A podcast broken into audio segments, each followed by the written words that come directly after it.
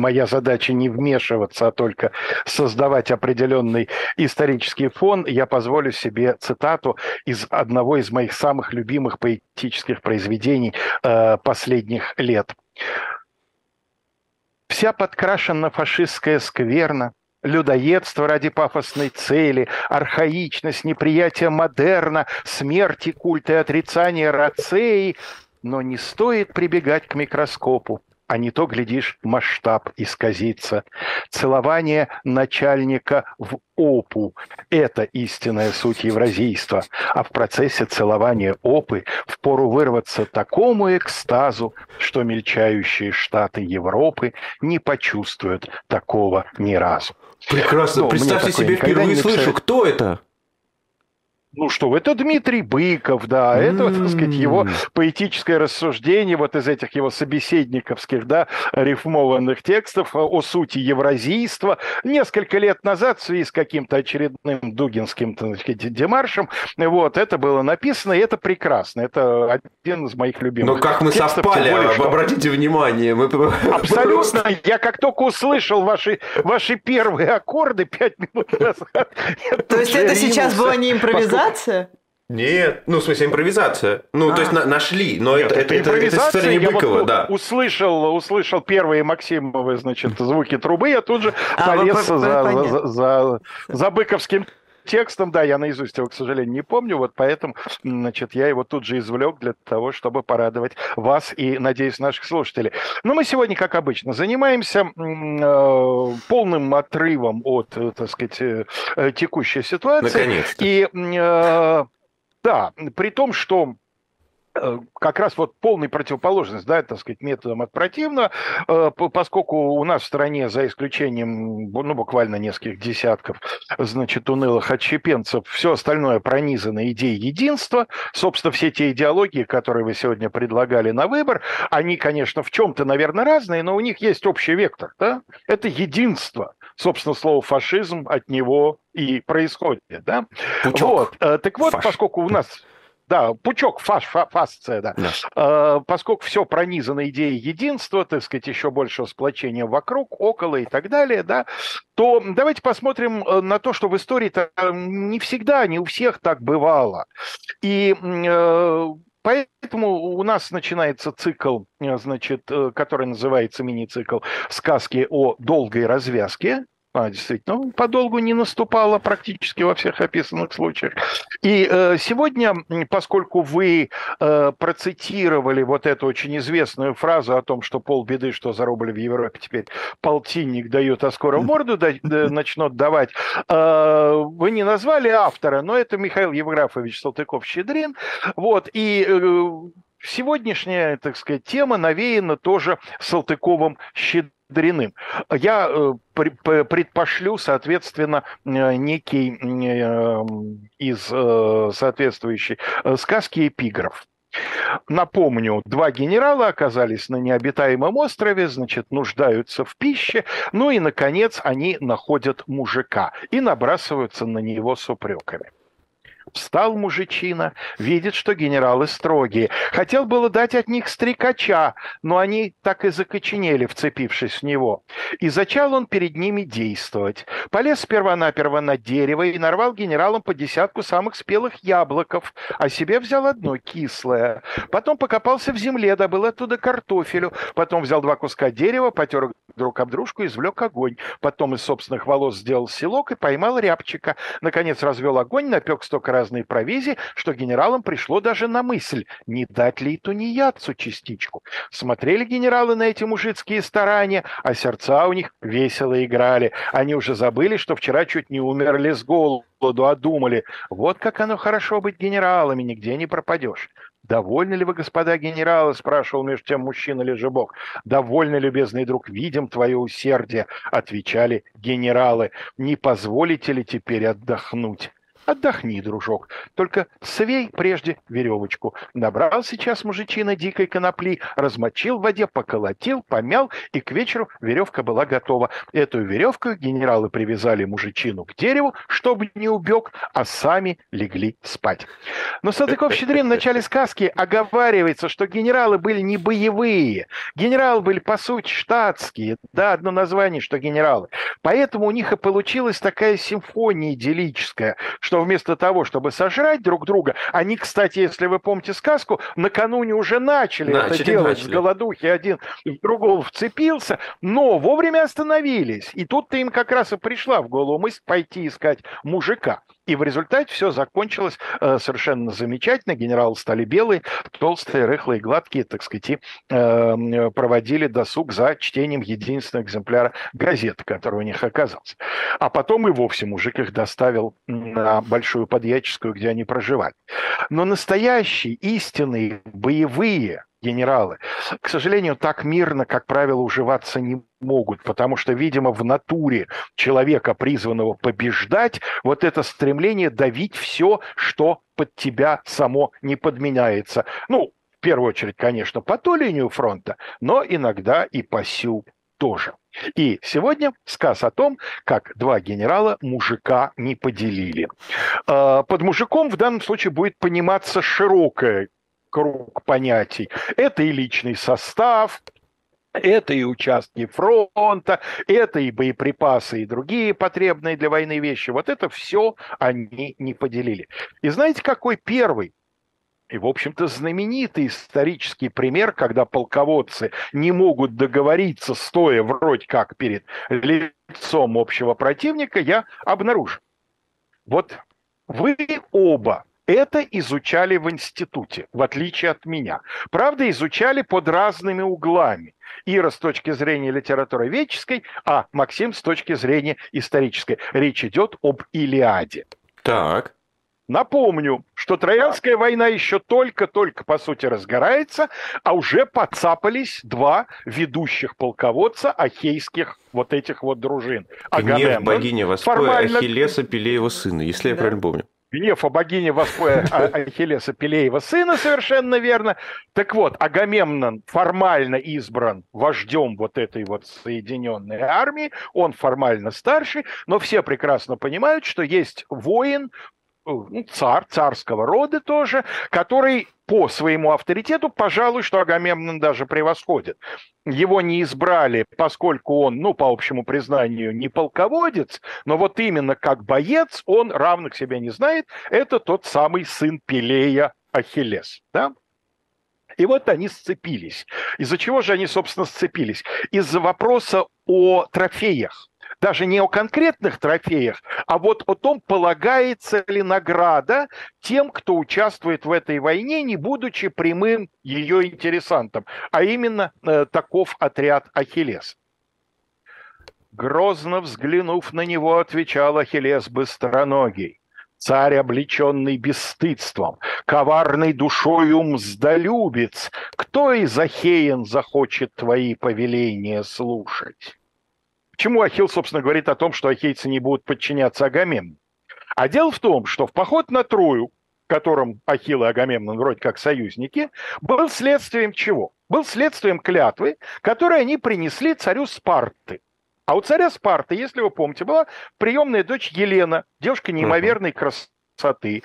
К ней приехали свататься, и отец, оказавшись в такой, вроде как, с одной стороны, отрадной, в другой сложной ситуации, что у дочери женихов больше, чем нужно, да, он, э, чтобы, ну, как бы их всех не перессорить прямо в процессе сватовства, он собрал женихов и попросил их подписать коллективный договор, так сказать, о дружбе и взаимной помощи, что Елена сама выберет мужа, а все остальные согласны, что если этому выбранному мужу будет царить опасность, они все коллективно придут ему на помощь. Такой договор о коллективной безопасности. Ну а дальше вы знаете, Елену украл, то ли украл, то ли она с ним сбежала под видом э, э, кражи, значит, Парис. И э, тот, кого, кто был выбран в мужья, брат Агамемнона, Минилай, обратился, друзья, ну что ж такое-то, ну жену же крадут, да? Пошли воевать Трою, поскольку Парис, соответственно, троянец. Ну и в результате Ахил, явился на эту войну, хотя сам, как он утверждает, вообще в ней никаких интересов не имеет, его царство очень далеко от Трои расположено, да, но вот он обязался, он, так сказать, человек чести, он явился воевать. И поэтому он бросает Агамемному обвинение в том, что вот смотри, я сюда пришел, исполненный союзнического долга, а ты совершенно не ценишь мое участие. Ты же бесстыжий считаешь ничем то и все презираешь. Ты угрожаешь и мне, что мою ты награду похитишь. Подвигов тягостных мзду, драгоценнейший дар мне Ахеен. А, согласитесь, напоминает, да, вот славу у меня отнимаешь. Угу. Речь идет, конечно, не о материальных ценностях. Материальные ценности что, ерунда, но ты обесцениваешь наше участие. Ты не признаешь подвигом уже то, что мы, не имея никакого своего корыстного интереса, тут рядом с тобой воюем. Ну, Агамемнон, естественно, не был бы Агамемноном, если бы полез, э, что называется, в карман за словом. А за словом в карман не полез. Что же, Беги, если бегство ты жаждешь, тебя не прошу я ради меня оставаться. Останутся здесь и другие, честь не окажут они, особенно Зевс-промыслитель, ты, ненавистнейший мне меж царями, питомцами Зевса. Ну, то есть, гекзаметром выражаясь, сам дурак. Ахилл, уже готов перейти от слов к тому, что он умеет гораздо лучше, чем слова, но тут появляется, как положено в древнегреческом театре, появляется бог, да, Deus Ex Machina. А конкретно богиня Афина – одна из инициаторов всего этого безобразия, участница того самого жюри, которое Париса определила, значит, красивейшим из э, смертных. Став за хребтом, ухватила за русы кустри, кудри Пелида, одно из прозвищ Ахиллеса, да, он Пелеев сын Пелид. Он же Пелион, сейчас нам это встретится. Только ему ишь явленная впрочем, незримое в сонме, изумленный Ахилл остановился, услышал голос богини, Бур, бурный твой гнев укротить я когда-то бессмертным покорен, с неба сошла, не спаслала меня златотронная Гера, вас обоих равномерно и любит она и спасает, кончи раздор пелион и довольствуя гневанное сердце, злыми словами язви, но рукою меча не касайся, да, вот а, пределы поставлены, ругаться ругайтесь, да, Ахиллес не посмел, естественно, возразить, все-таки богиня, причем одна из главных, Должно Зевсова черь соблюдать повеление ваши. Как мой не пламенен гнев, но покорность полезнее будет. Кто бессмертным покорен, тому и бессмертные внемлют. Рек и на сребряном черене стиснул могучую руку и огромный свой меч в ножны опустил, покорясь слову Паллады. Вот, собственно говоря, как только вы столкнулись с тем, что полководцы что-то там не поделили, славу ли, войска ли, фланги кто-то оголил, на кого надежда? На вышестоящего. На Афину. На Афину, конкретно, да. Ну, понятно, что если вы придерживаетесь другого пантеона богов, можете там к кому-то соответствующему обратиться. Но, в принципе, да, Женщина такая воинственная, вот ищите кого-то на нее. Похожего, соответственно, она по разбору вот таких вот ситуаций. Вообще примеров, когда полководцы друг у друга утягивают э, э, миг, как им кажется, вот уже вот-вот должен, долженствующий наступить победы, чрезвычайно распространен.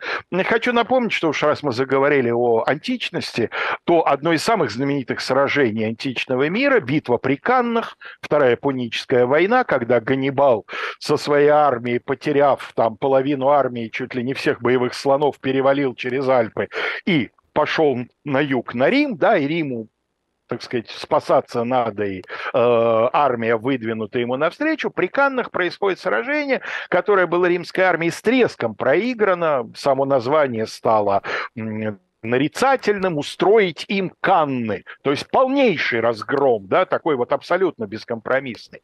Э, так вот, эм, э, классическое изложение событий исходит из того, что одной из причин того, что получилось не просто неудача, а вот совершенно полное э, поражение, заключается в том, что по закону римской армией командовали два полководца, два консула, э, значит, Павел и Ворон, и они должны были меняться. И вот Павел якобы поторопился дать сражение, хотя для этого еще не сложились достаточно благоприятные условия, потому что на следующий день он должен был в очередной раз сдавать командование Ворону. А он считал, что э, победа, вот, так сказать, что называется, римская армия на нее обречена. И не хотел эту победу отдавать. Не хотел быть вторым при этой победе, хотел успеть быть первым. А в результате, а в результате страшное поражение, сам Павел погиб в этом сражении и так далее, и так далее. Да? Сегодняшние историки говорят, что, скорее всего, не совсем так все было, но это не важно. Важно, что вот этот стереотип, вот этот шаблон, что торопливость, вызванная, во-первых, уверенностью, самоуверенностью, а во-вторых, стремлением не делиться даже в ущерб каким-то объективным военным соображениям, вот, вот такого рода. Ну, что мы будем все ходить в античность да в античность, все к чужим да к чужим. Дело в том, что, к сожалению, в нашей истории чрезвычайно богато примеров, когда вот такого рода, э, так сказать, э, отсутствие согласия между полководцами э, приводит к печальным эм, э, событиям. И э, вы знаете, самый, пожалуй, известный, хотя далеко не самый тяжелый по последствиям, потому что ну вот, удивительным совершенно промыслом Господним, другого объяснения не нахожу. Э, в данном случае э, то, что я сейчас буду описывать, к особо трагическим последствиям не привело. Могло бы, но не привело. Так получилось. Речь идет о хорошо известном сюжете, о том, что в начале Отечественной войны 1812 года, несмотря на то, что эта война никоим образом не была неожиданной, к этой войне готовились по меньшей мере два года – на эту войну составлялись бесконечные планы, сегодня историкам известных несколько десятков, и наступательные, и оборонительные, и какие хочешь.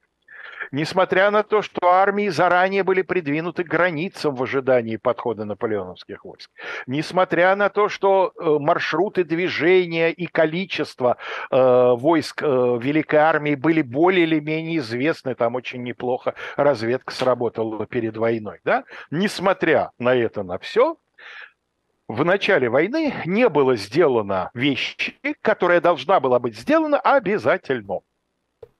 Существовал закон э, рассуждения о большой действующей армии, который заключал, что если император находится при армии, он должен сделать одну из двух вещей. Либо он должен объявить, что он принимает командование на себя, угу.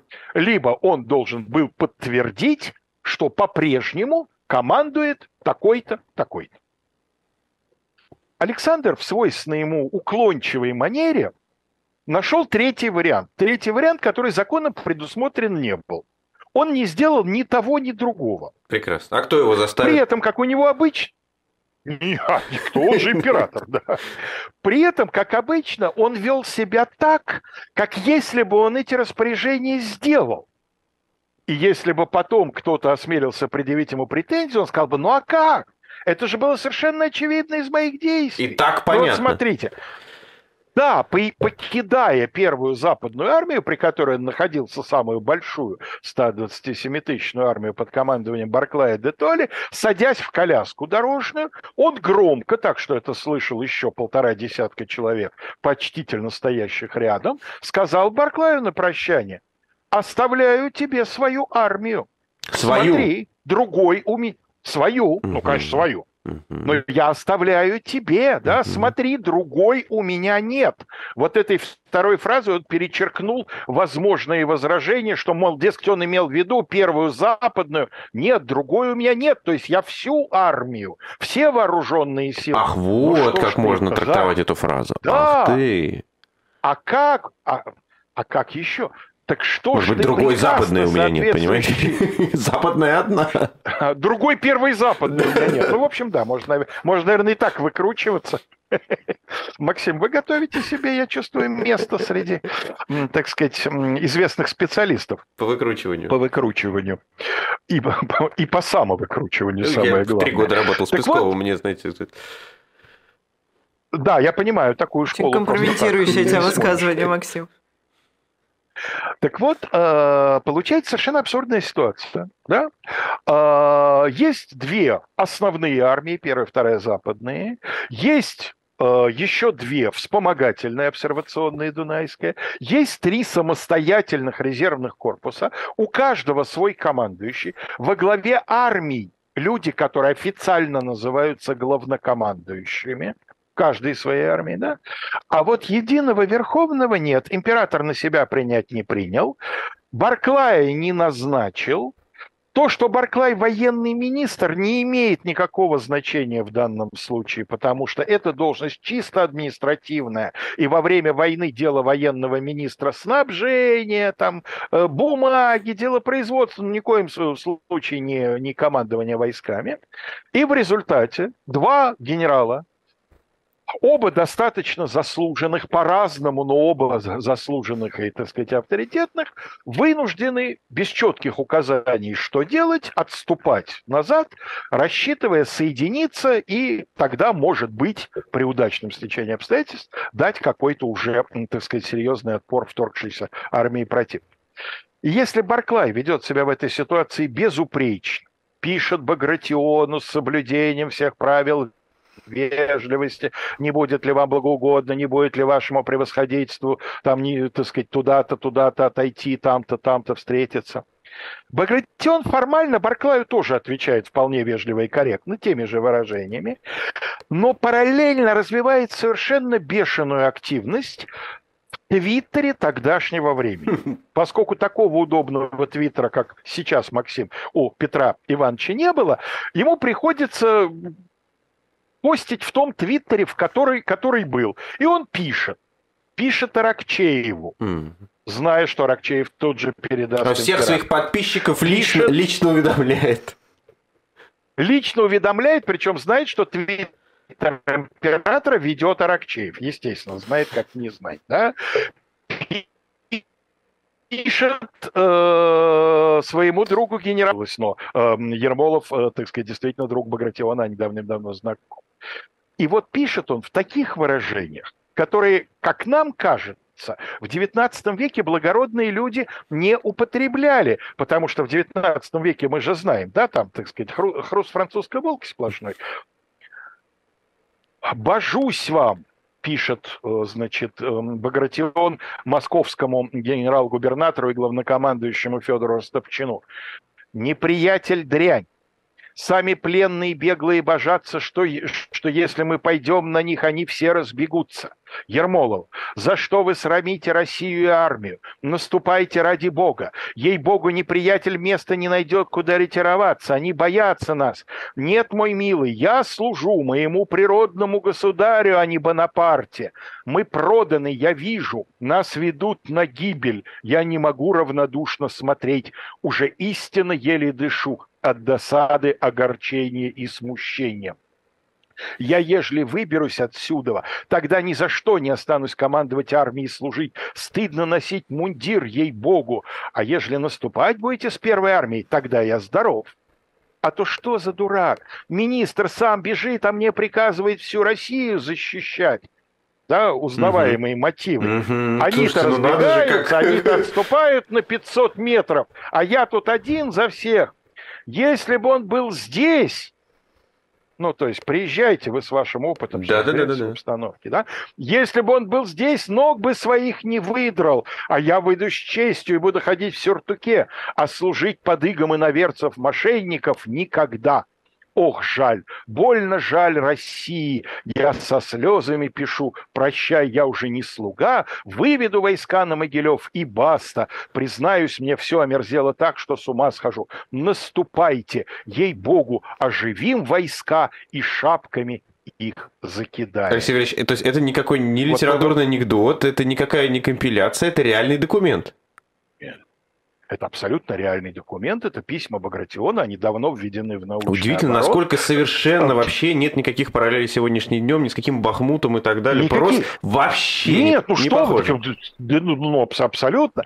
При этом надо заметить, что, конечно, есть определенное сходство с нынешней ситуацией. Сходство заключается в том, что Петр Иванович Багратион на самом деле действительно порядочнейший, э, отважнейший, безупречно смелый воин, очень неплохой тактик, там его часто критикуют как стратега, но как тактика, не раз доказывавшего в конкретных компаниях умение в, ситу- в ситуации найти, казалось бы, невозможный выход.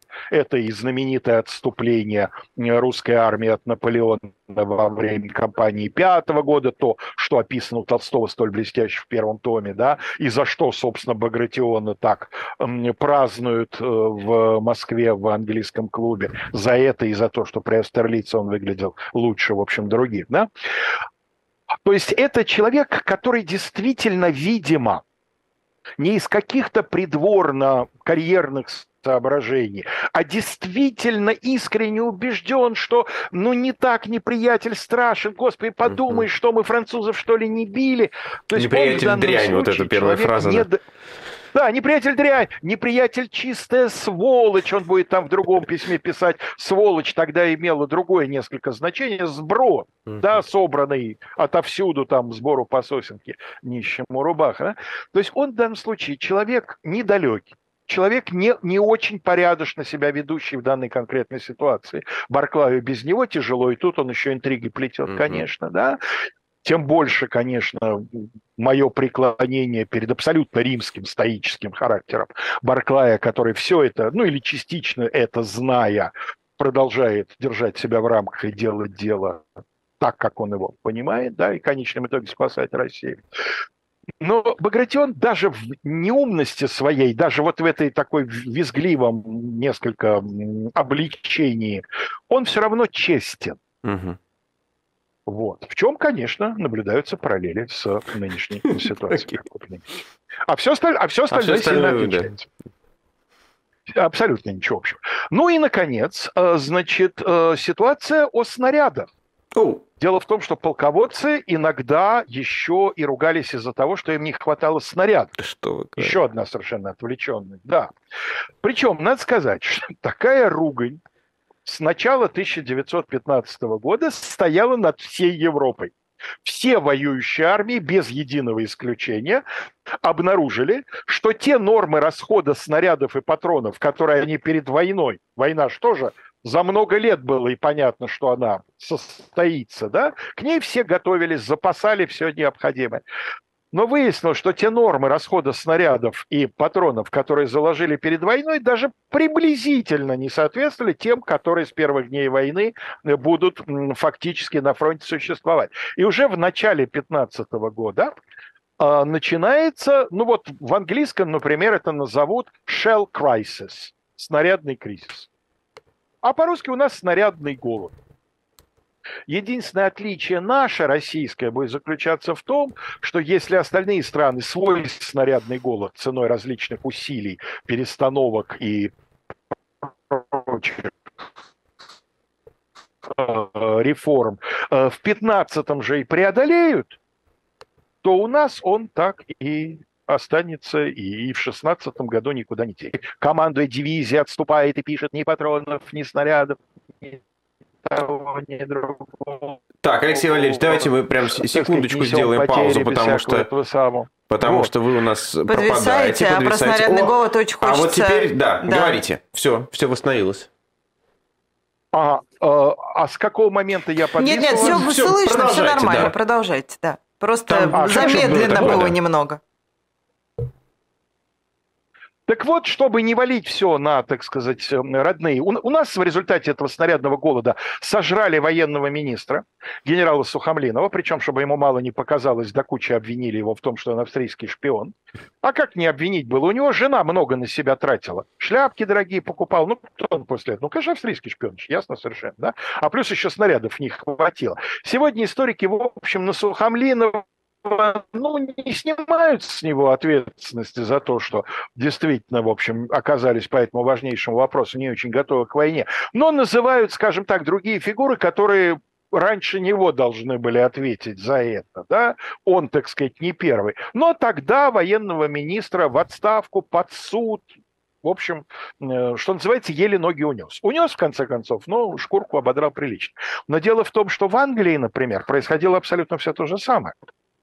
Помните, плакат, наверняка его видели, такой человек в военной фуражке протягивает руку, потом Мор сопрет идею для «ты записался добровольцем» mm-hmm. этого плаката. Mm-hmm. А?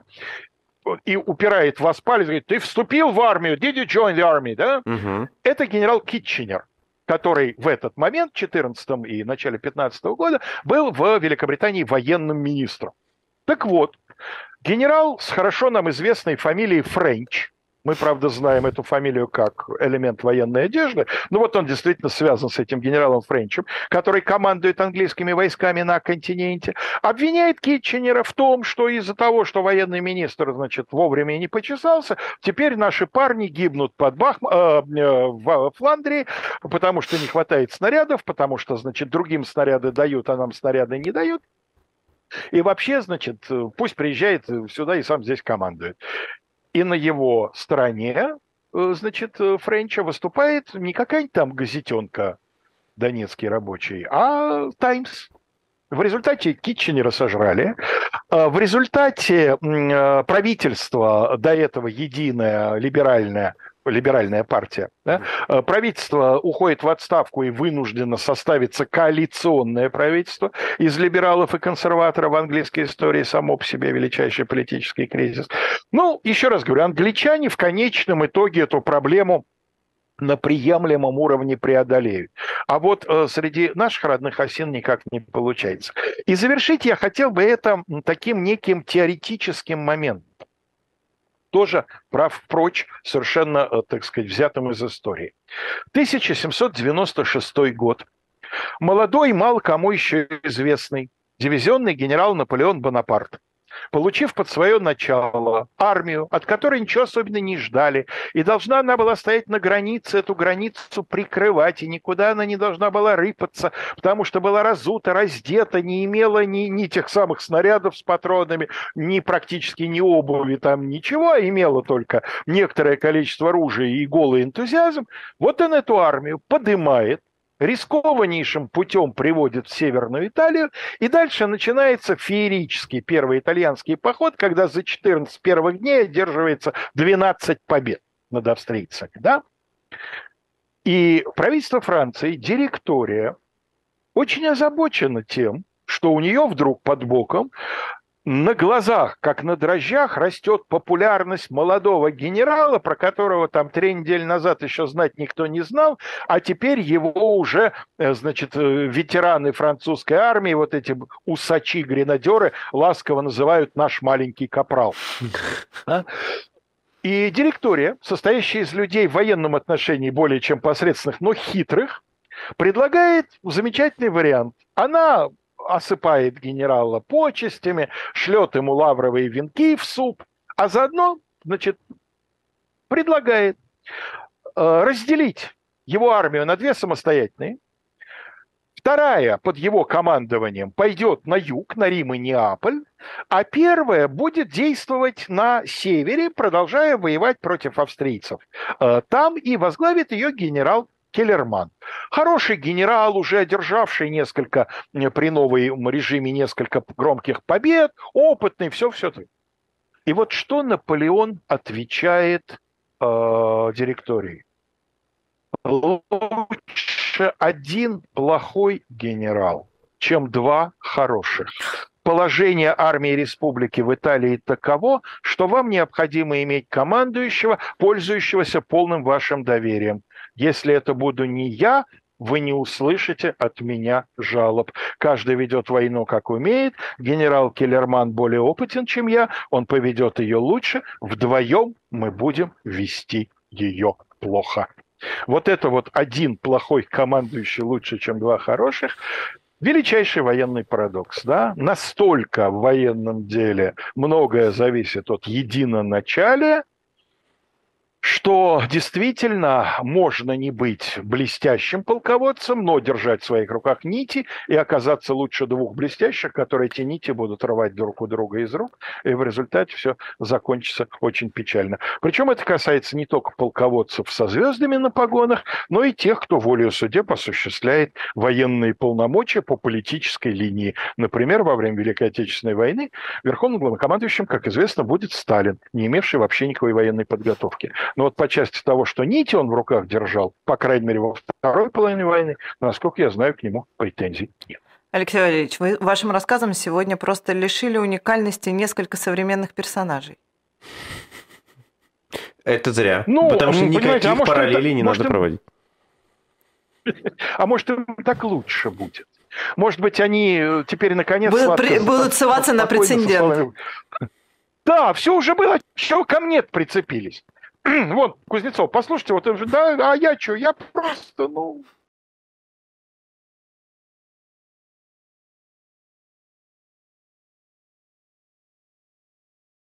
Вчера у меня Максим устыдили, сказав, что я рассказал антисемитский анекдот.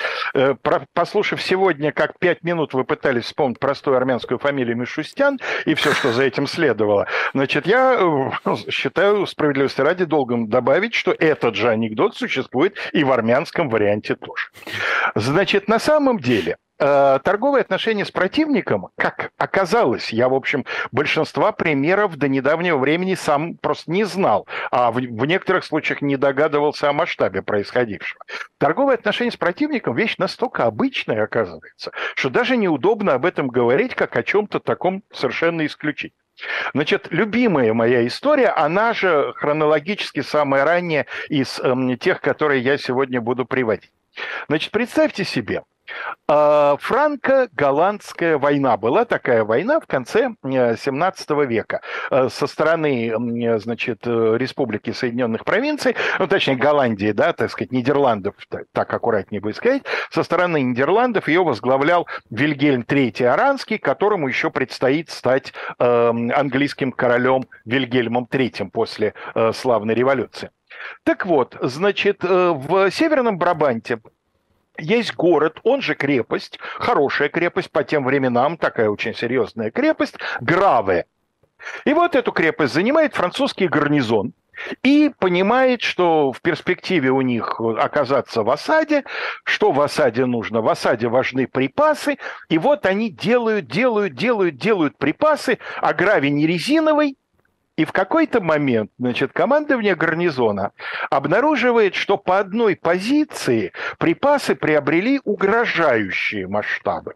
Если продовольствие находится себе тихо и спокойно и жрать, как говорится, не просит, да, и радует глаз, то запасы пороха превзошли все разумные пределы. И теперь, если что-нибудь прилетит не туда, а во время осады, понятно, может прилететь откуда угодно и что угодно не туда, да, то никакого гравы просто не будет вообще, и, и запасы продовольствия не пригодятся. Они начинают думать, что делать с этими избыточными запасами пороха, и в чью-то небольшую, но очень смышленую голову приходит мысль, а давайте мы их продадим. Ну, излишки. Половину продадим, а половину оставим. Нам этой половины на несколько лет хватит. Отличная мысль, сказал военный совет. Конечно, продадим. Да, но кому? Вышли на стену, огляделись. Вокруг осаждающие Граве нидерландские войска.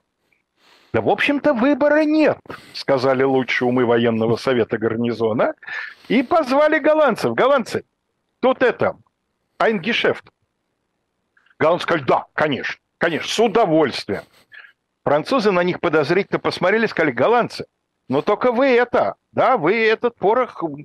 А нет, что вы, сказали голландцы. Ни в коем случае, мы нам вообще, мы им это, тюльпаны удобряем, да, нам купили у них по хорошей цене, и угадайте, что с ним сделали. Вот это самое они и сделали. В результате, значит, Граю вынужден был сдаться, потому что бомбардировки приобрели настолько регулярный характер, что просто не имело смысла дальше защищаться. Вот вам, пожалуйста, такой неплохой квест на тему, как закончить войну, так сказать, честью, да, под огнем противника, тобой же организован. А, другой пример нешаблонного решения проблем.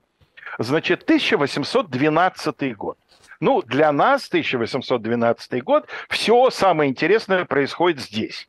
Но с нами не согласятся как минимум три народа, которые считают, что в 1812 году много интересного происходило и в других местах тоже. Они я помню, я во время читали? своего первого приезда могли не того читать. С Толстыми ведь какая проблема? Ну, раз прочтешь Толстого, а на уроке потом выяснится, что, что не, не того тот. прочитал. Угу. Не тот Толстой, да. Вот. А, значит, я помню первый свой приезд в Америку, я что-то со своими, э, с хозяевами, у которых я живу, мы разговариваем про русскую историю, тем более, что у хозяина там какие-то древние русские корни были. Вот. И что-то мне надо вспомнить вот самую Отечественную войну 12 года. Я говорю, ну вы, наверное, может, не знаете, значит, была такая война 12 года. Они говорят, как не знаем? Да прекрасно мы знаем, конечно, войну 12 года. Да любой американский школьник знает войну 12 года. Вот если бы они этой фразы не произнесли, я просто устыдился, подумал, ну что я умным, так сказать, образованным людям там втираю. Но вот фраза про каждого американского школьника меня несколько насторожила. Я начал выяснять, а что же знает каждый американский школьник? Ну, конечно, я забыл про это. В 1812 году была очередная англо-американская война. Они ее еще называют вторую, второй войной за независимость. Угу. Это когда англичане попытались отыграть обратно. И еще в одном месте в 1812 году происходили интересные события английский генерал Артур Уэлсли, которому еще предстояло стать герцогом Веллингтоном, долбает наполеоновские войска в Испании.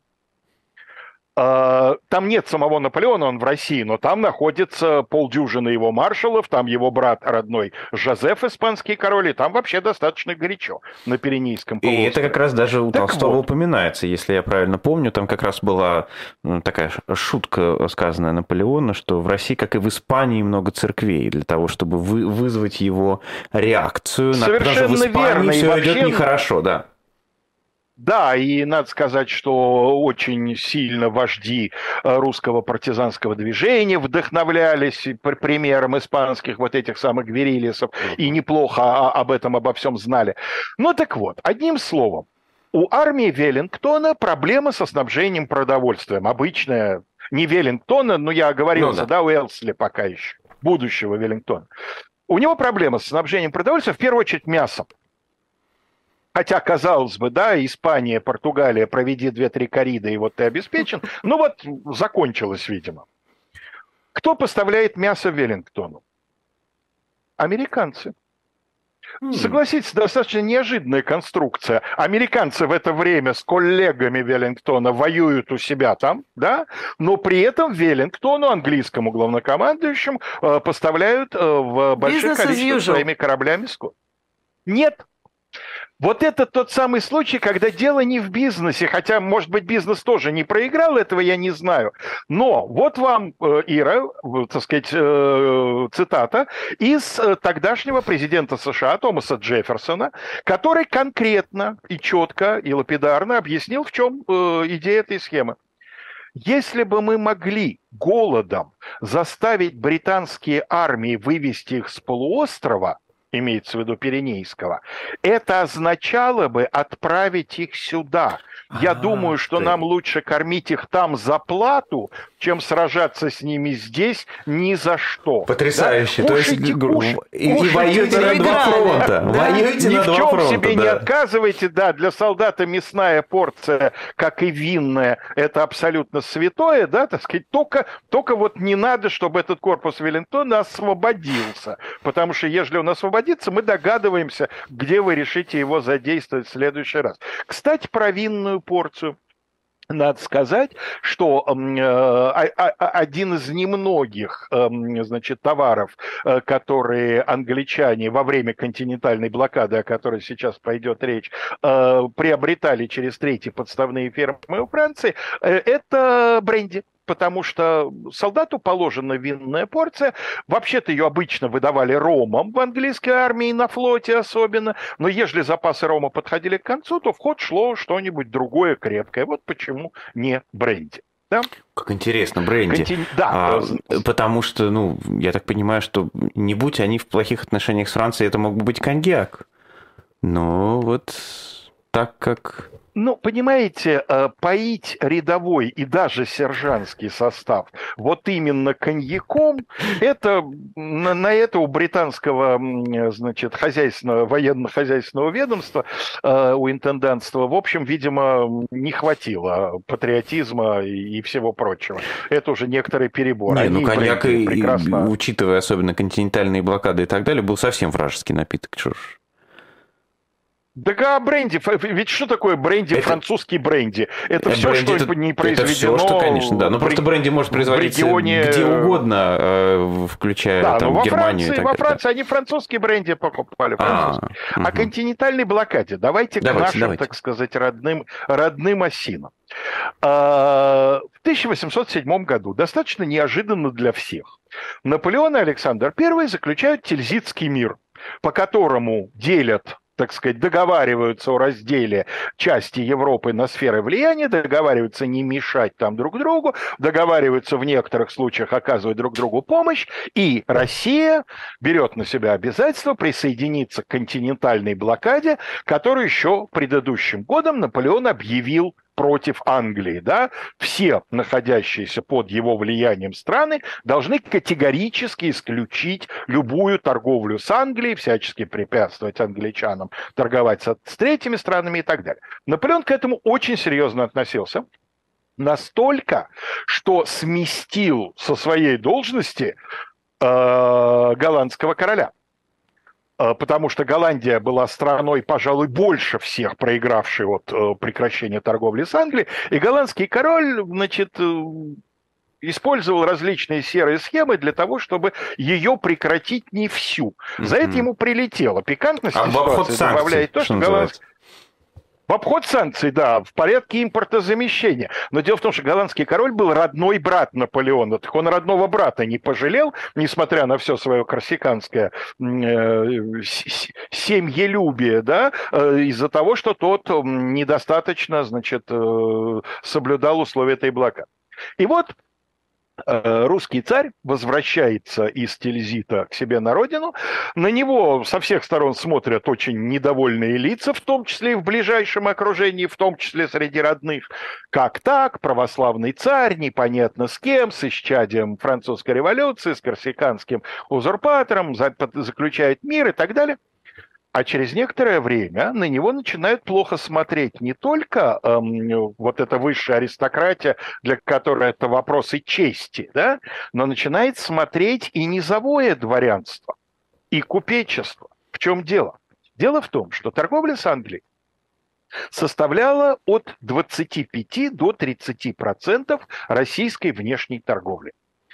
Что в основном Англия покупает? Англия покупает э, парусину, Англия покупает пеньку, канаты, Англия покупает э, льняное семя, льняное масло, олифы, лаки, а, значит, Англия покупает хлеб, и вот это все теперь продавать нельзя. А что такое эти товары? Это товары, которые каким образом попадают, что с ними происходит перед тем, как они попадают в соответствующие порты.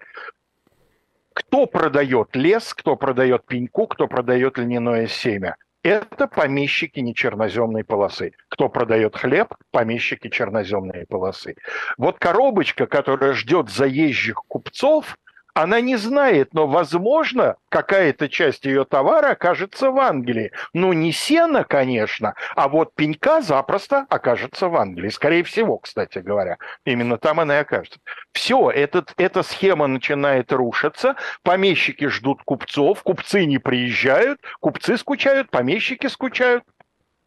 Нехорошо да, нехорошо. И почувствовав, что в общем да, а в стране очень сложная финансовая ситуация. Дело в том, что Россия уже несколько лет воюет непрерывно на несколько сторон. Идет война с Персией, идет война с Турцией, идет война со Швецией, да. Совершенно жуткие дыры в бюджете, а внешняя торговля – один из важнейших источников его пополнения. И Александр негласно дает санкцию на то, чтобы в обход континентальной блокады торговать с Англией. Каким образом? А мы делаем вид, что мы не видим, что это англичане. приходит в какой-нибудь из балтийских портов, в ту же Ригу или в тот же Ревель, приходит корабль под каким-нибудь флагом, точно не британским, да? Ну, совершенно очевидно, что он британский. Матросы британские, их ни с какими другими не спутаешь. Да? Шкипер морда рыжебородая стоит на мостике. Ну, такой британский, что вот, ну, ну вопрос нет. Но флаг Соединенных Штатов, например, или, э, скажите, пожалуйста, вот вы, нынешние обитатели Германии, вам что-нибудь говорит название Папенбург? Нет, признаться. Нет? Ну, я прекрасно понимаю, Нет. что это могло быть одно из независимых государств. Он и сейчас есть. Нет, я имею в виду... Одно... это город, это... Да, Нижняя конечно, Саксония. вольный город, совершенно верно. Совершенно верно, это Нижняя Саксония. Он интересен тем, что это самый южный порт Германии у Германии, как вы понимаете, все порты морские на севере, вот он из них самый южный, потому что он находится в 40 километрах от береговой линии, там по системе каналов он угу. связан с морем. Это в районе Гамбурга, туда вот в северо-западную Смотрю, Германию. фотографии город, очень красиво. Мельницы, Очень красиво, но вообще да, там рассвет такой красивый. Вот так. представьте себе, что это город, построенный на болотах, потому что изначально он город торфоразработок. Он торфоразработками и поднялся. Они этот самый торф прессовали в брикеты, сушили и продавали. В Голландию продавали, в Германию продавали. И даже в Англию, по-моему, тоже продавали, когда конъюнктура была выгодная. Так вот, вы себе не представляете, вот, Ир, то, что вы сейчас наблюдаете, такой цветущий, зажиточный город, он таким впервые стал, как раз в 1807-12 году. Потому что, будучи вольным городом, он свой флаг продавал. Корабли под флагом э, Эмский флаг он назывался, по реке Эмс, которая там протекает, да? Вот корабли под этим эмским флагом приходили, грузились, а то, что по тому, чем они грузились, было понятно, ну и что, это же не по документам. По документам все в порядке. Эмсу потребовалось много-много-много пеньки. Ну, а что? Мало ли. Да, в конце концов. Да, мало ли, да, зачем? Может, они там из нее швабры делают и полы моют. Почему? Нет, кто сказал, что это плохое? Значит, э, совершенно расцветала торговля с противником во времена гражданской войны в Соединенных Штатах. Дело в том, что юг с самого начала оказался в достаточно неблагоприятных условиях из-за того, что экономика юга, с одной стороны, рабовладельческая, а с другой стороны ужасно капиталистическая. Это даже Маркс пытался в свое время, современник этих событий, как-то объяснить, там придумал всякие комбинации. Это, дескать, капиталистическая привита на значит, uh-huh. рабовладельческая и так далее. Дело в том, что по способу производства юг рабовладельческий, эксплуатация труда невольников, а по сбыту абсолютно капиталистический настолько капиталистический, что экономика юга практически эм, э, моноэкономика, потому что главное, на чем держится богатство юга, это хлопок. И вот сидит юг, весь в хлопке по уши, но при этом ему не хватает самых элементарных товаров. Ему не хватает даже продовольствия. Потому что, хотя вроде как и юг, и все замечательно, но практически все маломальски пригодные для сельского хозяйства земли либо под хлопком, либо под табаком, либо под кукурузой. А вот, скажем, там простые овощи какие-то, это все раньше покупалось на севере. А что не покупать? Ты дешево. Пока мы начнем это все переводить, это займет время. И начинают торговать хлопком. А кто покупает хлопок? Да какие-то фирмы покупают. А куда везут? Да мы не спрашиваем. Может, в ту же Россию везут. Россия, кстати, действительно крупнейший, один из крупнейших покупателей хлопка в то время у США. Да? Но на самом деле прекрасно они знают, что хлопок этот идет на север. И более того, они знают главное применение этого хлопка на севере. Мы с вами, люди гражданские, исходим из того, что хлопок – это в первую очередь хлопчат-бумажные ткани, а военному человеку по сей день, кстати говоря, понятно, что хлопок – это порох. Mm. То есть юг продает свой хлопок, зная, что на севере из него будет изготовлен порох, и понятно, куда, э, так сказать, прилетит граната, чиненная этим порохом. Да? Повторяют, граната, в общем, подвиг французов в Нидерландах повторяют в известном смысле, только, знаете, в гораздо более растянутом таком варианте, но и масштабы, конечно, совершенно другие. Чтобы далеко не уходить от родной страны, э, Крымская война да, совершенно непримиримое противостояние в Севастополе за каждый метр и так далее. В 1955 году, когда она еще не закончилась, в Палате лордов делается запрос. А я вообще очень люблю запросы в английском парламенте. Это когда встает какой-нибудь член палаты и говорит, а известно ли правительству Ее Величества что? Да? Вот э, конкретно в этой ситуации 20 февраля 1955 года вопрос был задан так. А известно ли правительству Ее Величества Королевы Виктории, что мы продолжаем активно торговать с русскими? Причем не просто активно торговать с русскими, а мы покупаем у них товар, то самое льняное семя в совершенно колоссальных объемах, которое нужно для производства олив и лаков, мы покупаем через порты Азовского моря. То есть совсем рядом с театром военных действий, и первый лорд Адмиралтейства нас чуть ли не каждую неделю уведомляет, что там полная блокада, вообще мышь не проскочит. Мышь, может, и не проскочила. Насчет мыши ничего не известно. Но известно, что э, объемы торговли э, льняным семенем практически не изменились с довоенных времен. А, и в конечном итоге получается, что э, в годы войны э, этот самый экспорт, он только и вырос. И что ответило правительство Ее Ну и, наконец, Правительство Величества, э, значит, проинформировало Палату лордов, что правительство очень тщательно рассмотрело в свое время этот вопрос, и знаете, к какому пришло выводу? Это можно делать, потому что это, собственно, не, как не помогает русским воевать. Но вот если мы им за это, мы, мы им за это платим деньгами, да? А если вот мы, скажем, им в обмен поставляли артиллерийские снаряды... Или хлопок, вот как это, минимум. конечно, бы... Да, или хлопок, это было бы нехорошо. На это правительство величество никогда бы не пошло. А мы обычным золотом им платим, ну и что там, что они золотом? Пушки, что ли, заряжать будут золотом? Да ладно, не морочьте голову. Нам очень э, олифы нужны. Ну, а русские крупнейший производитель льняного семени, более половины мирового производства. Ну, ну куда деваться, господи. Лорды, займитесь чем-нибудь вообще уже. Вот. Ну и, конечно, э, из современного, я хочу сказать, самый, на мой взгляд, поразительный пример, хотя, с другой стороны, он, с одной стороны, поразительный, а с другой стороны, вот он во мне как-то поддержал некую такую вот человеколюбивую ноту, потому что я надеюсь, что это пример вот не корысти, а именно пример истинно такого вот истинного человеколюбия. А, есть такая страна Корея мы ее знаем как две страны, как Северную Корею и Южную Корею. С точки зрения обеих Корей, страна единая. Просто другая ее часть временно оккупирована.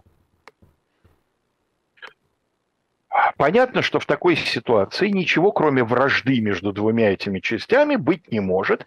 И действительно, более чем полувековая история Кореи после временного прекращения вот той самой войны 50-53 года, это история постоянных пограничных инцидентов, укрепления границы, э, там выстраивания там всяких минных полей, заграждений, стен подобных Берлинской и так далее, и так далее. Вот вы знаете, что Южная Корея ежегодно оказывает Северной Корее финансовую помощь продовольствия.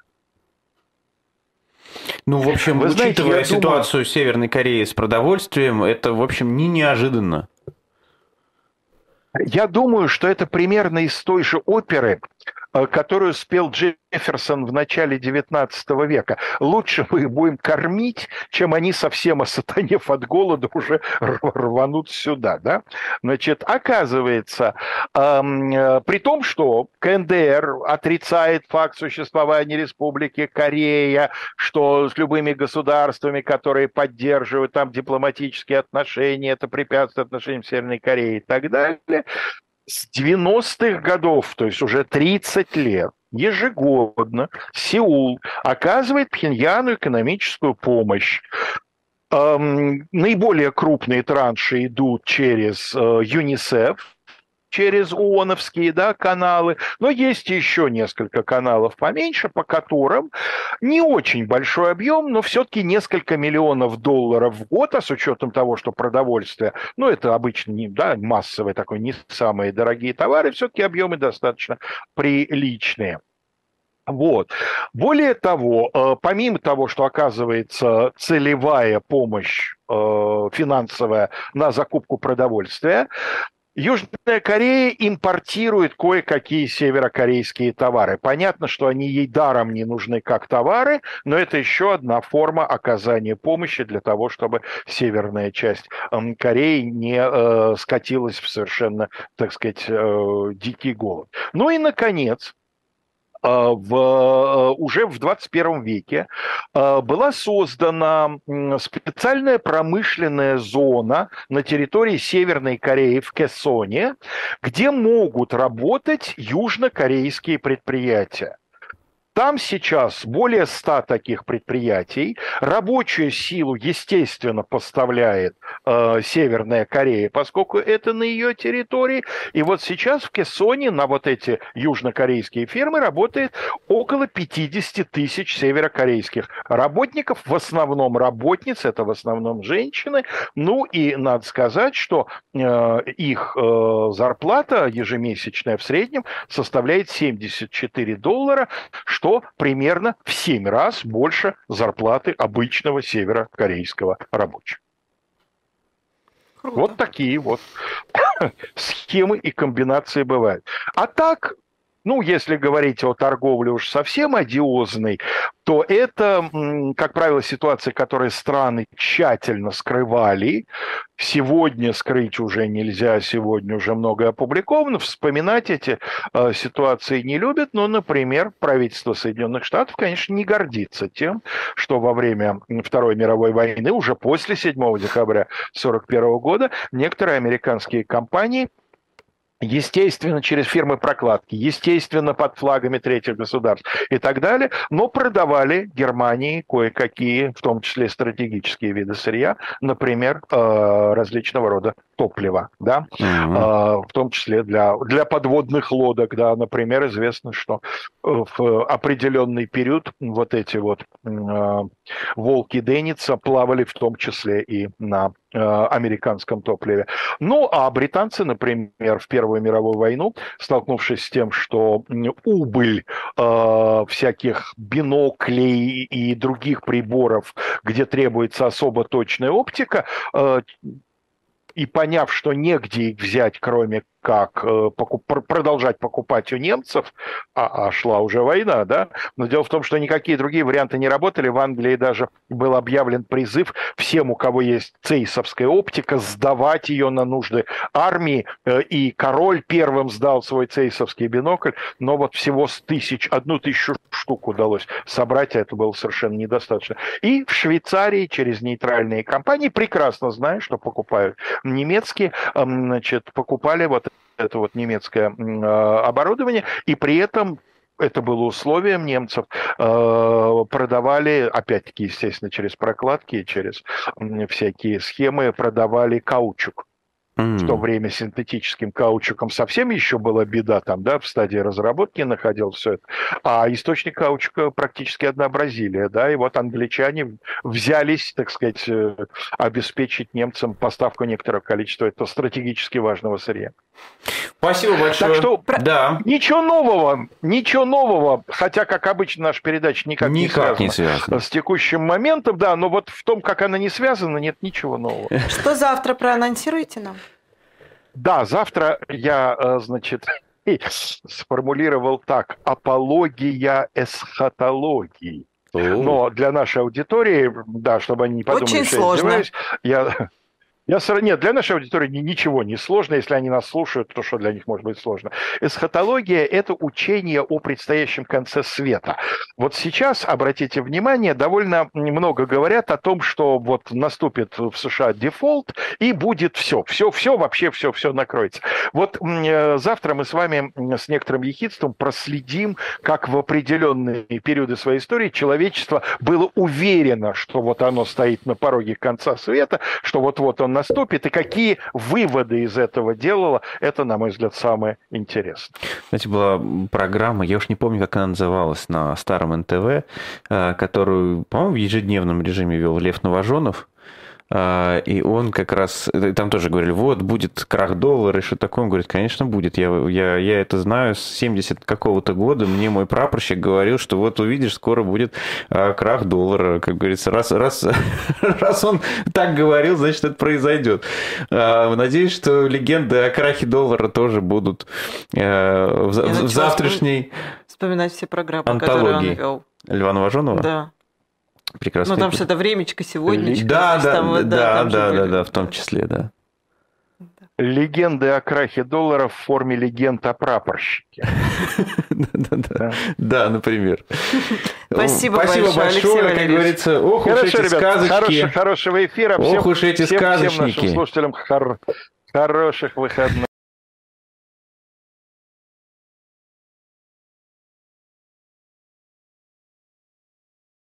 У нас сегодня апология эсхатологии, то есть разговор о э, предчувствии конца света, об ожидании конца света, о действиях в э, преддверии, да, то есть о комплексе организационных мероприятий в преддверии конца света.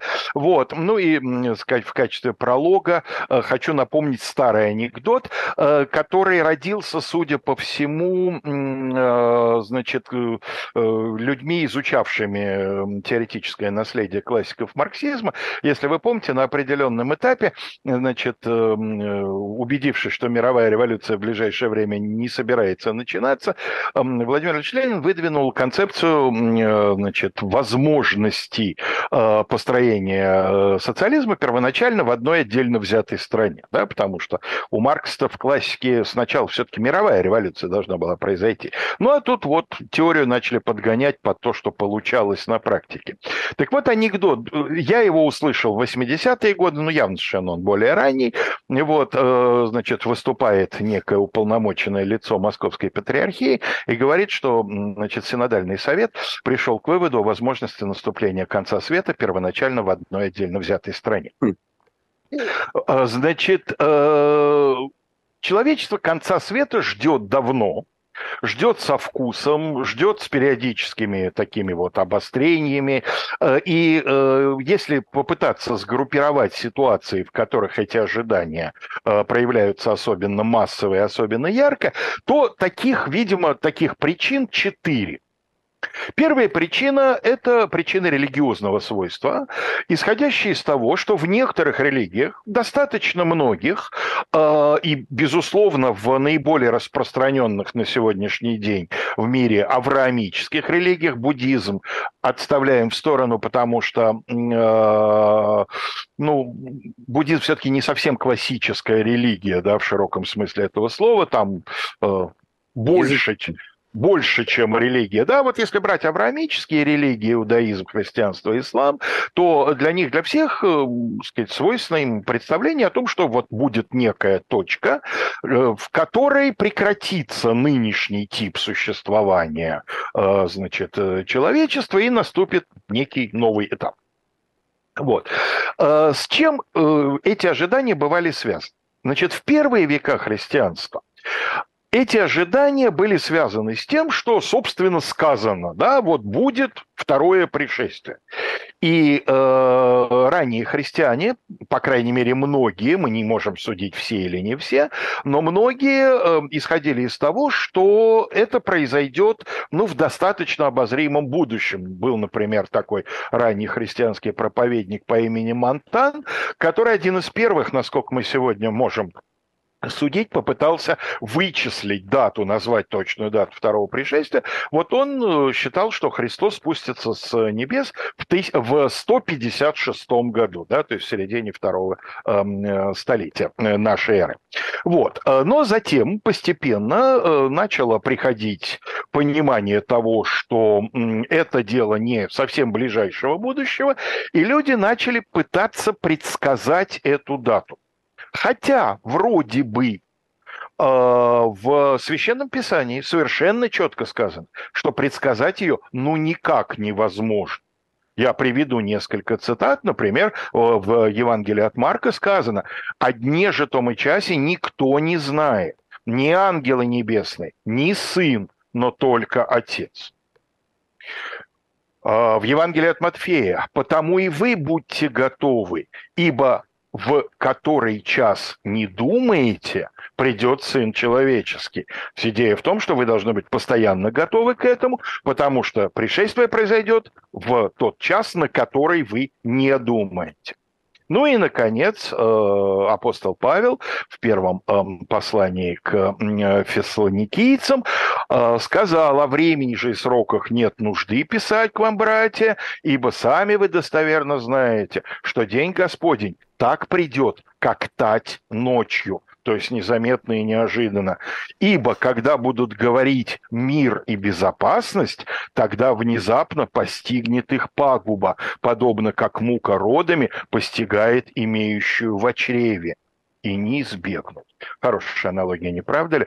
Кстати говоря, меня удивляет, что до сих пор никто из, э, так сказать, наших коллег э, с официальных э, средств массовой информации еще не догадался обосновать запрет, ну, фактически запрет на употребление слова «мир» в значении отсутствия войны, ссылками на вот это вот послание апостола Павла еще раз. Ибо когда будут говорить мир и безопасность, тогда внезапно постигнет их пагуба. То есть запрещая произносить слово мир, мы отодвигаем э, наступление конца света, что может быть более благородной задачей, собственно, свойственной России, которая, как мы знаем, всегда выполняла в мире функции мисс... мессианские, да, потому что другие не, не получалось или получалось значительно сильно хуже. А, значит, э, в результате наиболее такое вот известное массовое э, ожидание конца света э, начинает связываться примерно со второй половины первого тысячелетия нашей эры с датой с тысячным годом. Красивая дата, очень такая круглая. Хочется к ней да? что-нибудь привязать. Да, слушайте, ну Прям совершенно не, невозможно себе представить, чтобы такая дата пропала. Помните, как день взятия Бастилии зря прошел, да? Но не да. может такая дата вот просто так взять и пропасть. Вообще я вам хочу сказать, что мы с вами, ребята, уникальное совершенно поколение. Мы с вами э, переживаем все и отчасти уже пережили, дай нам Бог здоровья, э, переживаем все типы э, эсхатологических ожиданий. Вспомните некоторые товарищи, э, а также отдельные господа к 2000 году ожидали. Календарь конца... мая, вы помните. Ну, а как конечно. же, конечно, да. И связанные с пандемиями ожидания еще свежи в памяти, и экономически, вот, собственно, поводом. Сегодня тот редкий случай, когда у нас передача не без повода, а с поводом, э, сказать, ожидаем дефолта в Соединенных Штатах. И, вот, э, и вместе с ним под... конца света, разумеется. Ну, соответственно, потому что дефолт в Соединенных Штатах, в общем, и конец света, видимо, видимо, не сильно должны э, различаться. А ситуация на сегодняшний день, насколько я понимаю, по-прежнему такая. Цитирую. США стоят в шаге от технического дефолта по долговым обязательствам. Наличные деньги в казначействе могут закончиться уже к 1 июня, предупредила министр финансов Джанет Йеллен. Мы далеки от завершения переговоров о повышении потолка госдолга, заявил спикер Палаты представителей Кевин Маккарти, подтвердив серьезность ситуации. Ну, правда, я посмотрел, может быть, у меня такая выборка, выборка не репрезентативная, но что-то вот большинство экономистов, которые на меня с комментариями вывалились по поводу этой, эм, значит, ожидаемой страшной даты дефолта, они как-то достаточно спокойно к всему этому относятся и говорят, что да нет, ну слушайте, договорятся они в Конгрессе, это обычные ритуальные танцы э, демократов-республиканцев, повысят они эту верхнюю планку и, так сказать, ничего страшного не произойдет. Но некоторые особенно в нашей стране немало людей из числа тех, чьи папы и дедушки еще когда предрекали крах доллара и соответствующее значит, э, э, завершение общего кризиса капитализма. Э, поэтому чего ж говорить. Так что мы с вами все уже практически видели. Кроме ядерной войны, но вполне возможно, что нам ее еще покажут. Так вот, ну, Ир, да, ну, Нельзя исключать, исключать нельзя. Да. Исключать нельзя. Так, такую возможность. Значит, так вот, тысячному году. А, Причем надо сказать, что э, вот, ну, кажется, ожидание конца света это всегда должны быть какие-то очень мрачные времена, да, такой пир во время чумы, э, один из самых распространенных сюжетов европейской драматургии, средневековый и более поздний. Если вы помните, то Пушкин предваряет вот этот вот кусочек маленьких трагедий, именно пир, прямым указанием на то, что это взято из э, гораздо более раннего там сочинение, которое называется «Чумной город» «The City of Plague». Да? Так вот, э, на самом деле, я сегодня прочитал ученую статью, в которой, например, говорится, что вот это ожидание конца света к тысячному году вызвало к жизни такое, безусловно, светлое и положительное явление, как Каролингское возрождение казалось, где имение, где наводнение. Напомню, что империя Карла Великого, 800 год, да, и вот э, тогдашние богословы полагали, что империя Карла Великого будет последним земным царством, соответственно, просуществует 200 лет вот до э, предполагаемых событий, а посему инициатором этой мысли называют самого Карла Великого, который, хотя читать и э, писать, точнее, читать он, видимо, умел, писать, похоже, все-таки так и не научился. Но при этом был человеком интуитивно просвещенным и очень э, много сделавшим для развития просвещения. Вот э, Карл Великий считал, что миссия его государства подготовить людей к этой важной юбилейной дате. И вот именно с этим связано создание в Каролингской империи школ, причем почему возрождение? Возрождение – это же возрождение античности, да, классическое возрождение. Вот потому, что эти школы во многом были построены на э, педагогических принципах семи свободных искусств, то есть позаимствованных в э, античной Греции, античном Риме. Для чего? Потому что эти школы должны были э, подготовить людей, которые понесут, в свою очередь, Слово Божье простым людям, неспособным освоить науки, для того, чтобы они к нужному моменту были морально подготовлены. Да, такая очень благородная, можно сказать, задача. Вот. И когда вот до тысячного года осталось совсем-совсем немножко, по всей Европе наблюдается совершенно массовая такая вот эпидемия э, последних подготовительных мероприятий. Ну, например, известно, что в тысячном году, эм, э, в 1001 году Европу поразил голод, связанный не только с плохой погодой, она была такая умеренно плохая, не такая, которая обычно вызывает там континентальный голод, а то, что просто-напросто Многие люди со словами «что я дурак, что ли?» не стали сеять озимы. Ну, а что их сеять-то, да? Все там будем к тому моменту, кому наши озимые понадобятся. Ну и вот в результате люди Я уходили...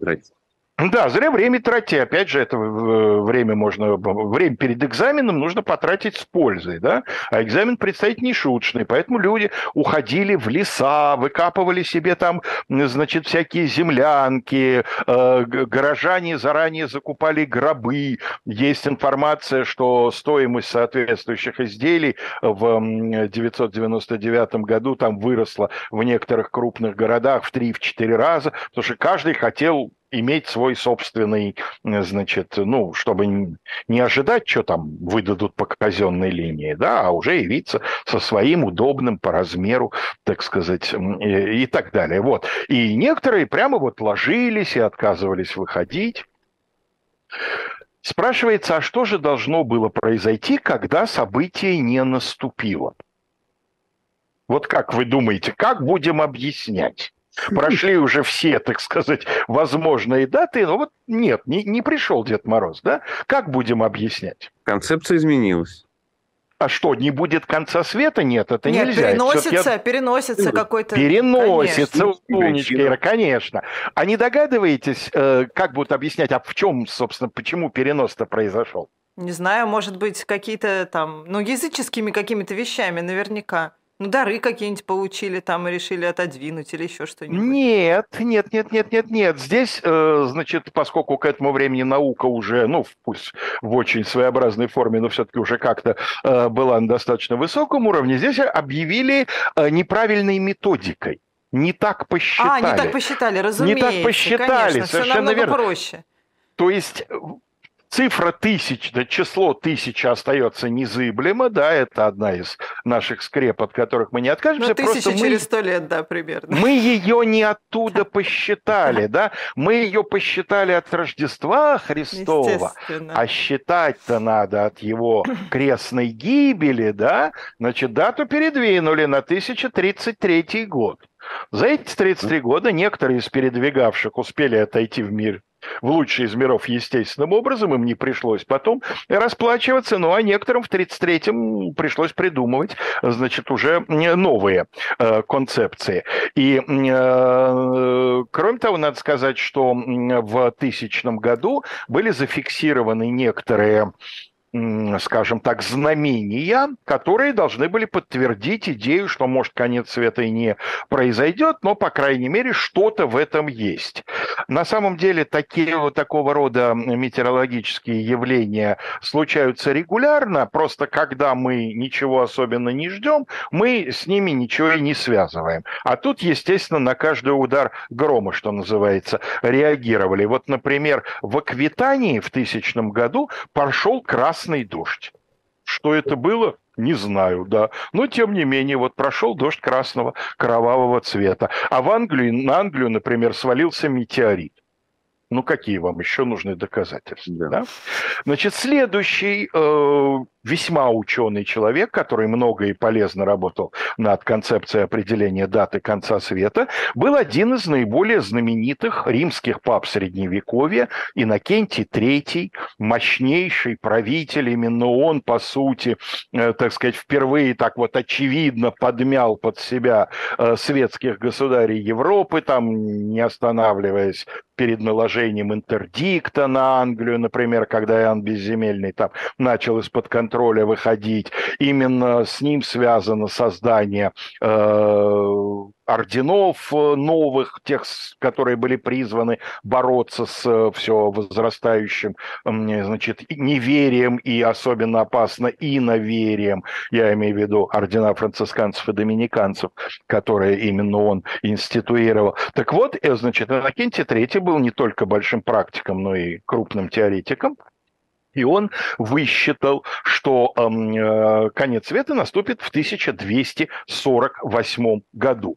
Я, правда, не знаю, чем он руководствовался, но, безусловно, какая-то логика у него была. Вот. Э, следующая дата, которая э, устойчива в умах европейцев и особенно жителей тогдашней Руси, э, значит, э, связывалось с концом света, это 1492 год. Это пяти, пятитысячный год по их календарю, соответственно, да?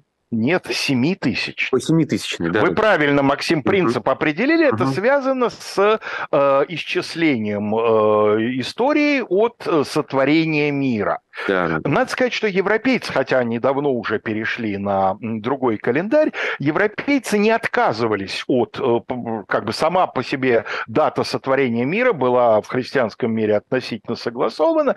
Другое дело, что крестьяне вообще про календарь не думали, ученые люди там в зависимости от того, в какой сфере науки подвязались, либо вспоминали чаще, либо вспоминали реже, но вообще сам по себе подсчет лет с сотворения мира, он э, велся и в Европе. Европе. А на Руси-то в допетровское время он, собственно, представляет собой основу календаря.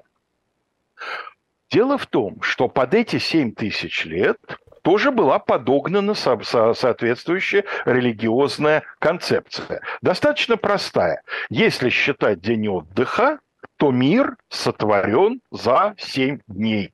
Семь дней надо понимать иносказательно, каждый день это тысяча лет. Вот, соответственно, сотворен был за семь дней и через семь тысячелетий должен подойти к финалу своего существования. Впрочем, на Руси никаких особенных э, смятений, э, каких-то там мессианских движений, каких-то там еще, э, так сказать, массовых народных мероприятий под этим годом не отмечено. Хотя летописание уже ведется достаточно регулярно. 1492 год – это княжение в Москве Ивана III. В общем, к этому времени церковь занимает уже достаточно прочное место. Как раз в это время ведется полемика между осифлянами и нестяжателями, да, так сказать, там московско новгородская ересь э, пытается корни свои пустить. То есть церковная жизнь, в общем, идет достаточно активно. Нет, ничего особенного не происходило, хотя кое-какие рассуждения появляются. И вот я помянул Осифляна Нестяжателей, значит, лидер, духовный лидер вторых, Нил Сорский, по этому поводу, по поводу ожидания 92 -го года писал, аще бы возможно было тогда умреть, весь мир от страха он его умер бы настолько по, по его словам, вот ждали и боялись вот этого самого конца света. Ну а что касается э, Западной Европы, то там возникали различные, потом их назовут еретическими в основном, различные течения, движения и так далее. Ну а то, что 1492 год э, совпал с открытием нового света, даже сегодня в некоторых умах породило такую остроумную, значит, э, хотя не имеющую никакого, конечно, отношения к действительности концепцию, что христианнейшие короли, а, значит, э, отправили экспедицию Колумба для того, чтобы он поискал место, где можно было от конец света пересидеть. Угу. А, такой, своего рода такой корабль на Марс, да, который должен увести туда ту часть человечества, которая спасет. Я бы Но сейчас это, конечно... не отказалась от места, в котором можно просто все пересидеть. Я думаю, что число людей, которые не отказались бы от такого места, э, настолько велико, что если бы они все туда прибыли, то пересидеть там стало бы решительно невозможно из-за его... Э, из-за невыносимых условий перенаселенности. О перенаселенности мы сейчас поговорим. Значит, это что касается религиозных всяких э, эсхатологических ожиданий. Они и сегодня встречаются, но сегодня они встречаются в практике того, что наш законодательство называет изуверскими сектами, периодически появляются какие-то люди, которые, воздействуя на там, иногда десятки, иногда сотни, иногда даже, видимо, тысячи э, не очень как я полагаю, здоровых и психически устойчивых людей, проповедуют скорый конец света, проповедуют там некую методику подготовки. Иногда это заканчивается страшными трагедиями, как, например, в 1900 году в э, Архангельской губернии э, имело место э, массовое самоубийство, более ста человек сумело покончить с собой, хотя там даже войска были задействованы, и, в общем, многих удалось перехватить, что называется, но около э, 100 э, человек, э, более 100 человек э, коллективно покончили с собой. Вот как следствие таких вот эсхатологических ожиданий, опять же, год заканчивающийся на 2 нуля, там какую-то теорию под, подогнали. Ну и мы знаем, что периодически такое случается. Вот там в Латинскую Америку всякие американские э, отходили секты с с разными результатами. Теперь давайте посмотрим на, э, значит, эпидемиологические ожидания. Поскольку человечество периодически накрывают различного рода пандемии, хорошо нам теперь всем известное слово, то каждый раз, когда такая пандемия наступает, то тут же появляются люди, которые говорят, что вот по грехам нам последние времена настают, пора, братья, ложиться самая, наверное, знаменитая пандемия, хотя, э, судя по ну, таким вот сегодняшним представлениям, не самая результативная не самая, в смысле смертности, конечно. Считается, что Юстинианова чума, например, в свое время унесла э, больше, э, гораздо больше жизней, чем знаменитая черная смерть. Юстинианова чума – это, значит, э, конец 6 и 7 век нашей эры. Она началась в Египте, охватила весь тогдашний цивилизованный мир, ну, то есть весь мир, который себя полагал цивилизованным. Византия, тогда Византийская империя потеряла примерно половину населения, и сегодняшняя статистика, э, общее число жертв чумы э, исчисляет в 100 миллионов человек. Кошмар. Вот. Да, абсолютно кошмар, но в силу большего, при, большего приближения к нашим временам гораздо более известна так называемая черная смерть, э, сокрушительная пандемия середины XIV века, которая потом волнами еще не раз возвратными будет на отдельные части Европы накатываться, но вот это самая сильная волна, э, в результате которой, как сегодня считается, э, погибло более более 30 миллионов человек. Ну вот, например, в Англии где в то время уже очень э, были распространены э, всякие, значит, учетные документы, э, и сегодня английские историки имеют возможность достаточно четко себе представить. Вот считается, что при тогдашнем населении страны где-то примерно 8 миллионов человек, около трех э, не пережило чумы.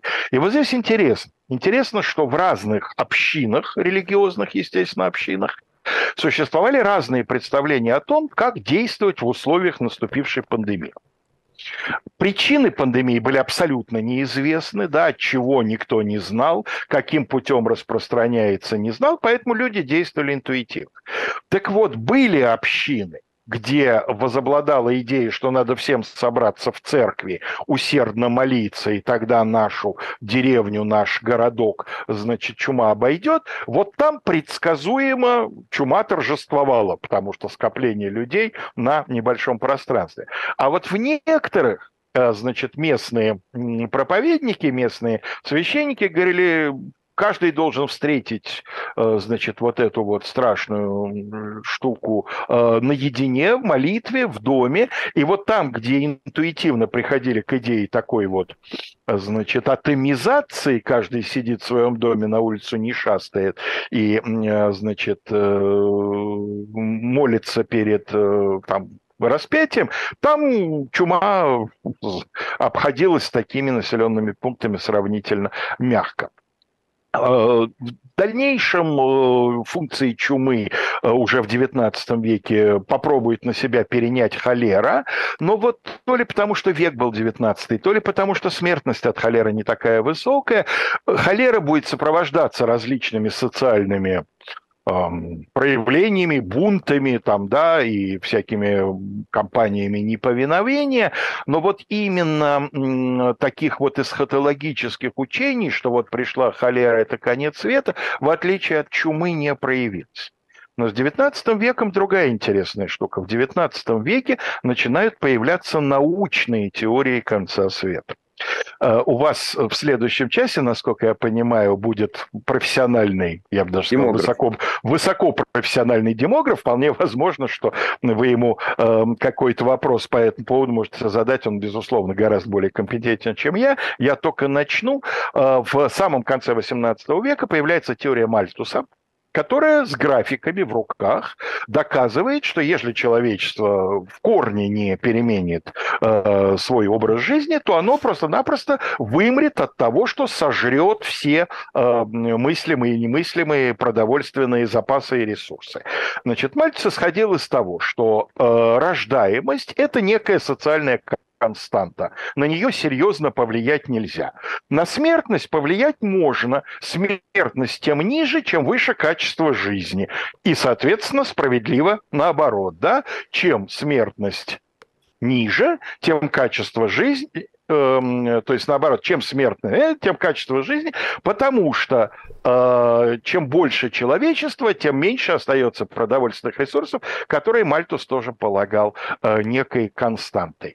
Ну и дальше те, кто, по крайней мере, учился в еще советские времена, хорошо помнят, как на политэкономии мы все критиковали Мальтуса, параллельно знакомясь с его теорией за человека ненавистничество, за то, что он якобы оправдывает войны, ничего подобного никакие войны он не оправдывал, он вообще ничего не оправдывал. Он такой вот классический ученый-педант. Он констатировал, вот смотрите, я посчитал, если мы будем каждые 25 лет удваиваться, то очень скоро это закончится так-то и так. Но, к нашему счастью, он не предвидел тех революционных изменений в экономике, которые э, будут происходить э, в ближайшие два столетия. Вот, и Второго сегодня... демографического перехода он тоже не предвидел. Да, и вообще, собственно, сегодня понятно, что, ну, вот, мальтузианская теория, хотя есть неомальтузианство, да, есть, так сказать, по-прежнему определенные приверженцы. Я встретил даже утверждение, что в мире героев Марвел есть какой-то там вот один из главных чистых таких вот беспримесных мерзавцев, который себя позиционирует как твердый мультузианец. Вот. Я совершенно мир героев Марвел совершенно не мой, поэтому я за что купил, за то продаю. Но я к тому, что идеи конечно, окончательно никуда не исчезли. Человечество всегда будет беспокоиться из-за того, не слишком ли нас много и не сожрем ли мы все, что, э, так сказать, эм, э, производим. Да? Но, тем не менее, сегодня понятно, что эм, теория, по крайней мере, в чистом виде теория Мальцеса не оправдывается. Но сама постановка вопроса, что вот научно обоснованная гибель человечества в э, э, результате там, определенных естественных процессов. Вот. Вот, вот что можно сказать об эсхатологии. А что касается экономики, вот эти вот ожидания, э, если не конца света, то, по крайней мере, радикального изменения миропорядка, я не случайно же упомянул там несколько минут назад общий кризис капитализма. Собственно, не на этом ли нас воспитывали, да, что некие экономические процессы обязательно, неизбежно приведут к гибели той модели, которой сейчас значительная часть мира проживает. Поэтому, можно сказать, с молоком ну, не знаю, матери или, но с молоком Маркса точно впитали эту идею, что э, экономика нас когда-нибудь да погубит, поэтому ничего, э, мне кажется, необычного в ожидании дефолта в США и последующих катастрофических каких-то последствий, ничего такого нет. Спасибо большое, Алексей Спасибо, Валерьевич. Спасибо, Алексей Валерьевич. Будем ждать следующих наших включений, да, через две недели. Посмотрим, чем мир попробует нас удивить. Если, если раньше мир не закончится, да. Безусловно, да, безусловно, Конечно. потому что нам на, надо будет перевалить через 1 июня. Вот, э, вот перевалим, тогда посмотрим, что мы еще прокомментируем. Всем хороших, хорошего воскресенья, ребята, вам э, легкого завершения эфира.